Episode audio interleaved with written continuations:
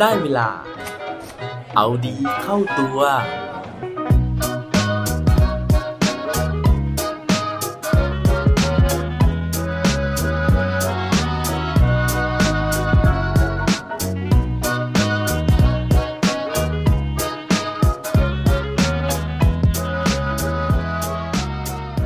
ศักดิ์ศรีของคุณมีมากแค่ไหนกันครับ สวัสดีครับ พบกับผมชัชวานแสงปรีดีกร และรายการเอาดีเข้าตัว รายการที่จะคอยมาหมั่นเติมวิตามินดีดด้วยเรื่องราวแล้วก็แรงบันดาลใจ เพื่อเพิ่มพลัง แล้วก็ภูมิต้านทานในการใช้ชีวิตให้กับพวกเราในทุกๆวัน วันนี้นะฮะเป็นอีกวันหนึ่งนะครับที่ผมอยากจะมาชวนทุกคนเนี่ยคุยกันถึงเรื่องราวของหนังหรือว่าซีรีส์นะฮะ เรื่องของเรื่องก็คือว่าตอนนี้เนี่ยมีภาพยนตร์เรื่องหนึ่งนะฮะที่โอ้โหทุกคนเนี่ยพูดถึงนะฮะผมเปิดไปในโซเชียลเน็ตเวิร์กนะครับไม่ว่าจะเป็น Facebook นะฮะหรือว่าจะเป็นบล็อกต่างๆนะฮะทุกคนเนี่ยก็ต่างกันพูดถึงภาพยนตร์เรื่องนี้นะฮะในแง่ของความแปลกใหม่ด้วยนะครับว่าปกติแล้วเนี่ยเราไม่เคยได้ดูได้ชมภาพยนตร์จากประเทศอินเดียมาก่อนนะฮะแล้วก็เราเนี่ยก็จะติดภาพนะฮะว่าภาพยนตร์อินเดียเนี่ยต้องมีเรื่องของการ วิ่งนะฮะแล้วก็การเต้นนะครับหลบหลังต้นไม้ข้ามภูเขาต่างๆนะแต่ว่าภาพยนตร์เรื่องนี้นะฮะได้รับการพูดถึงในมุมมองที่ต่างออกไปนะในแง่ของการที่เป็นแรงบันดาลใจให้กับผู้หญิงหลาย ๆ คนเลยนะครับเชื่อว่าพอพูดมาถึงตรงนี้แล้วนะฮะ หลายคนก็คงจะร้องอ๋อนะฮะ เพราะว่าอาจจะได้รับชมภาพยนตร์เรื่องนี้ไปแล้วก็ได้นะครับ ภาพยนตร์ที่ผมกำลังจะพูดถึงวันนี้มีชื่อว่า กังกูไบนั่นเองนะฮะ ถ้าเกิดว่าพร้อมแล้วไปฟังเรื่องราวพร้อมกันได้เลยครับ โดยภาพยนตร์เรื่องนี้นะฮะผมได้รับชมผ่านช่องทาง Netflix นะครับ เป็นภาพยนตร์ใหม่มากๆนะครับเพราะว่าเพิ่งผลิตแล้วก็ออกฉายในปีนี้คือปี 2022 นั่นเองนะครับ โดยที่เรื่องราวเนี่ยเขาได้เล่าถึงประวัติของกังกูไบ กัตติวารีนะฮะซึ่งเป็นหญิงสาวชาวอินเดียคนหนึ่งนะครับภาพยนตร์เรื่องนี้เนี่ยกำกับโดยคุณซันเจลีลาบันซาลีนะฮะทีนี้นะฮะย้อนกลับมาที่เรื่องราวของกังกูไบนะครับเขาบอกว่าเดิมเนี่ยตอนเด็กๆนะฮะเธอไม่ได้ชื่อว่ากังกูไบนะครับแต่ว่าเธอชื่อว่าคงคากติวารีนะฮะซึ่งจริงๆแล้วเนี่ยเธอนะฮะเป็นลูกสาวของครอบครัวที่มี หน้ามีตาในประเทศอินเดียเหมือนกันนะฮะเพราะว่าพ่อของเธอเนี่ยเป็นทนายตอนเด็กๆเนี่ยเธอก็มีความฝันนะฮะว่าเธออยากจะเป็นนักแสดงนะครับในวงการบอลลิวูดนะฮะหรือว่าฮอลลีวูดของอินเดียนั่นเองซึ่งความฝันของเธอนี่เองนะฮะที่กลายเป็นจุดเริ่มต้นนะฮะในการที่เธอเนี่ยถูกคนรักของเธอนะฮะที่ชื่อว่า รามนิกเนี่ยนะครับมาหลอกโดยที่ชวนเธอหนีออกจากบ้านนะฮะก็คือหนีตามกันพร้อมกับเอาสมบัติของพ่อแม่เนี่ยหนีไปด้วยนะครับโดยที่หลอกเธอนะฮะว่าจะพาไปฝากฝังกับเทพอนันต์นะฮะซึ่งเป็นผู้กำกับนะฮะเป็นโปรดิวเซอร์ชื่อดังในการที่ทำหนังอินเดียทำหนังบอลิวูดเนี่ยนะครับโดยที่เขาเนี่ยบอกว่าป้าของเขารู้จักกับเทพอนันต์นะฮะซึ่งจะทำให้เธอเนี่ยสามารถที่จะเข้าวงการได้ ว่าแล้วนะฮะกังกูไบก็เลยหนีตามไปนะฮะแล้วก็สุดท้ายแล้วเนี่ยรามนิกนะฮะก็พาเธอไปเจอกับป้าของเขาจริงๆนะฮะที่ชื่อว่าชีรานะฮะแต่ว่าตรงนั้นเนี่ยมันไม่ใช่เอเจนซี่นะฮะไม่ใช่โมเดลลิ่งที่จะหาคนไปเป็นนักแสดง แต่ว่าตรงนั้นเนี่ยมันกลายเป็นซ่องโสเพณีนะครับแล้วก็วันนั้นเองนะฮะรามนิกเนี่ยก็ขายกังกูไบนะฮะให้กับป้าชีรานะครับแล้วก็หายสาบสูญไปเลยนะครับ นั่นก็เลยเป็นวันที่ชีวิตของเธอเนี่ยเปลี่ยนแปลงไปโดยสิ้นเชิงนะฮะเธอต้องกลายเป็นโสเพณีนะครับ แล้วก็ให้บริการนะครับกับชายหนุ่มมากหน้าหลายตาอยู่ที่เมืองที่มีชื่อว่ากามทิปุระนะครับ แต่ว่า หลังจากที่เธอได้เป็นโสเพณีแล้วนะฮะ เธอก็เลยตัดสินใจนะฮะว่าจะเปลี่ยนชื่อจากคงคานะฮะเป็นกังกุนะครับ เพื่อที่จะเริ่มต้นชีวิตใหม่นะฮะ เริ่มบทบาทใหม่ของเธอนะฮะ เธอไม่นึกเสียใจเลยนะฮะ คือเธอเสียใจแหละนะฮะ แต่ว่าเธอคิดว่าจะเสียใจอยู่ไปทำไมนะฮะ ว่าแล้วเนี่ยเธอก็เลยคิดว่าจากวันที่เธอเนี่ยกลายเป็นโสเพณีแบบนี้นะฮะ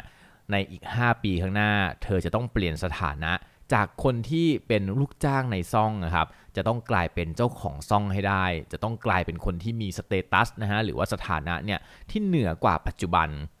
แล้วมันก็เกิดจุดพลิกผันนะฮะว่ามีอยู่วันหนึ่งเนี่ยเธอถูกลูกค้าคนหนึ่งนะฮะเข้ามาทำร้ายร่างกาย ก่อนที่เธอจะค้นพบว่า ผู้ชายคนนี้นะครับเป็นลูกน้องของมาเฟียชื่อดังในเมืองกามทิปุระนั่นเลยนะฮะเธอก็เลยตัดสินใจไปเรียกร้องความยุติธรรมจากมาเฟียคนนั้นนะฮะ นั่นทำให้มาเฟียคนนั้นเนี่ยนับถือเธอเหมือนเป็นพี่ชายกับน้องสาวนะครับ แล้วก็คอยให้ความช่วยเหลือเธอเสมอมา นั่นทำให้เธอเนี่ยรอดพ้นจากการคุกคามนะฮะจากลูกค้าคนนั้นไปอีกในหลาย ๆ ครั้งเลยนะครับ แล้วก็ยังส่งผลนะฮะให้เธอเนี่ยสามารถที่จะก้าวขึ้นมานะครับ ครอบครองซ่องโสเพณีนั้นได้นะฮะ รวมถึงลงสมัครนะครับเป็นนายกเทศมนตรีของเมืองกามทิปุระด้วย เพราะว่าโสเพณีทั้งเมืองเนี่ยก็สนับสนุนเธอนะฮะให้คะแนนเสียงกับเธอ เพราะว่าคาดหวังนะฮะว่าเธอเนี่ยจะสามารถที่จะพาโสเพณีทุกคนเนี่ยให้กลายเป็นเรื่องที่ถูกกฎหมายนะฮะแล้วก็ให้ทุกคนเนี่ยได้มีความเท่าเทียมกับคนอื่นๆ ในสังคม เธอได้มีโอกาสนะฮะในการที่จะไปขึ้นนะฮะพูดสุนทรพจน์นะครับในงานที่เรียกว่าจะเป็นการเรียกร้องนะฮะแล้วก็ส่งเสียงถึงเรื่องของความเท่าเทียมของสตรีนะครับ ซึ่งจุดเริ่มต้นเนี่ยมันเกิดขึ้นมาจากการที่ลูกบุญธรรมของเธอเนี่ยฮะถูกปฏิเสธในการที่จะให้เข้าเรียนในโรงเรียนนะฮะเพราะว่ามีสถานะว่าเป็นลูกของโสเพณี เธอก็เลยต้องออกมาเรียกร้องอะไรบางอย่างนะครับแล้วก็เธอได้กล่าวสุนทรพจน์ที่จับใจคน ที่ฟังอยู่ตรงนั้นเนี่ยแทบทุกคนเลยนะฮะ เธอถามคนตรงนั้นนะฮะว่า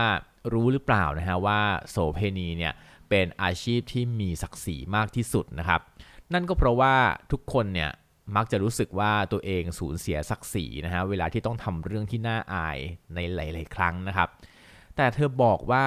โสเพณีเนี่ยเป็นอาชีพที่เราต้องสูญเสียศักดิ์ศรีในทุกๆวันที่เกิดหรือว่าที่ใช้ชีวิตอยู่นะฮะ การสูญเสียศักดิ์ศรีทุกๆ วันแบบนี้นี่เองนะฮะ มันเลยเป็นเครื่องพิสูจน์ว่าพวกเธอเนี่ยมีศักดิ์ศรีมากมายเหลือเกินนะฮะ ใช้เท่าไหร่ก็ไม่หมดนะฮะ เพราะว่าขนาดต้องเสียมันไปทุกวัน พวกเธอก็ยังรู้สึกว่าตัวเองมีศักดิ์ศรีอยู่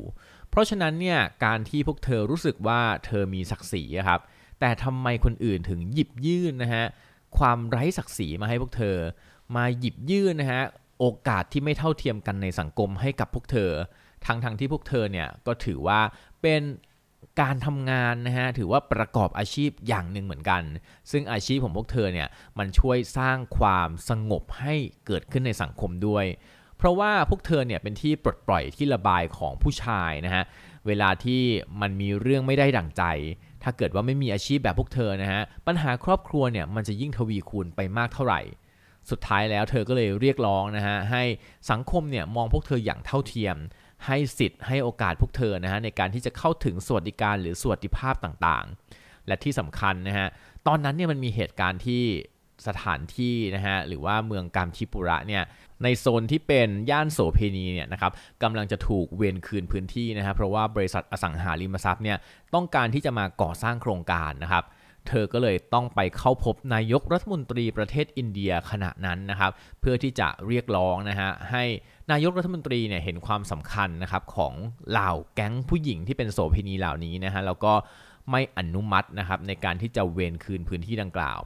ซึ่งสุดท้ายแล้วนะฮะเธอทำสำเร็จนะฮะพื้นที่ดังกล่าวเนี่ยก็ไม่ถูกเวนคืนนะฮะพวกเธอยังสามารถที่จะตั้งรกรากอยู่ตรงนั้นได้ รวมถึงลูกของพวกเธอนะฮะก็สามารถที่จะมีสิทธิ์ในการที่จะไปเข้าเรียนและก็ได้รับการศึกษาด้วยนะครับ นั่นทำให้กังกูไบนะฮะกลายเป็นตำนานของคนที่กามทิปุระนะครับเขาบอกเลยนะฮะว่าทุกซ่องเลยนะฮะจะมีรูปของเธอเนี่ยติดเอาไว้นะฮะบางที่เนี่ยถึงขนาดมีรูปปั้นด้วยนะครับเรียกได้ว่าเธอเนี่ยได้รับความเคารพนับถือนะฮะจากโสเพณีทั่วทั้งเมืองนั้นเลยนะครับนั่นก็เป็นเรื่องราวของกังกูไบนะฮะผู้หญิงที่ตอนนี้เป็นแรงบันดาลใจให้กับคนมากมายเลยนะฮะเพราะว่าเธอเนี่ย เกิดมาด้วยสถานะที่ดีนะฮะแต่ว่าชีวิตเนี่ยพลิกผันเหลือเกินนะฮะต้องไปทำงานที่ไร้ศักดิ์ศรี แต่ว่าสุดท้ายแล้วเนี่ยด้วยความใฝ่ดีของเธอฮะเธอก็สามารถที่จะไต่เต้าตัวเองขึ้นมานะฮะกลายเป็นผู้หญิงที่ประสบความสำเร็จแม้ว่าจะเป็นฝั่งที่เป็นเรื่องของแบบด้านมืดนิดๆนะฮะแต่ว่าเธอเนี่ยก็ประสบความสำเร็จแล้วก็ได้รับการนับถือจากคนมากมายเลยนะฮะ ในหนังเนี่ยเขาบอกนะฮะว่าเธอเนี่ยใฝ่ฝันที่จะเป็นดาราบอลิวูดนะฮะแต่ว่าสุดท้ายเธอไม่ได้เป็นดาราบอลิวูดนะครับแต่ว่าเรื่องราวของเธอเนี่ยมันดราม่าแล้วก็เข้มข้น แล้วก็สุดท้ายเนี่ยได้มาเป็นภาพยนตร์ที่คนทั่วโลกเนี่ยได้ดูเหมือนกันนะฮะก็ถือว่าเธอประสบความสำเร็จทำตามความฝันได้ในที่สุดนะฮะเพราะฉะนั้นนะฮะเรื่องราวของเธอเนี่ยน่าจะเป็นแรงบันดาลใจให้กับพวกเราหลายๆคนนะฮะที่วันนี้นะฮะอาจจะตกอยู่ในสภาพที่ เราอาจจะไม่ได้ฝันถึงนะฮะ อาจจะมีความลำบากอาจจะต้องทำอะไรที่ไร้ศักดิ์ศรีบ้างนะครับ แต่ว่าอย่ายอมแพ้นะฮะ เพราะว่าวันหนึ่งนะครับ ถ้าเกิดว่าเราเนี่ยไม่ละทิ้งซึ่งความฝันนะฮะ หรือว่าเป้าหมายของเรา เราอาจจะประสบความสำเร็จได้แบบกังกูใบก็เป็นได้ครับและปิดท้ายวันนี้ด้วยโคดดีโคดโดน เขาบอกไว้ว่า when you fall don't look down on yourself when you rise don't look down on others เมื่อคุณร่วงอย่าดูถูกตัวเอง และเมื่อคุณรุ่งอย่าดูถูกคนอื่นนะครับ อย่าลืมกลับมาเอาดีเข้าตัวกันได้ทุกวันจันทร์ พุธ ศุกร์ พร้อมกด subscribe ในทุกช่องทางที่คุณฟัง รวมถึงกดไลค์ กดแชร์ โดยแบ่งปันเรื่องราวดีๆ ให้กับเพื่อนๆของคุณผ่านทุกช่องทางโซเชียลมีเดีย สุดท้ายนี้ขอให้วันนี้เป็นวันดีๆ ของพวกเราทุกคน สวัสดีครับ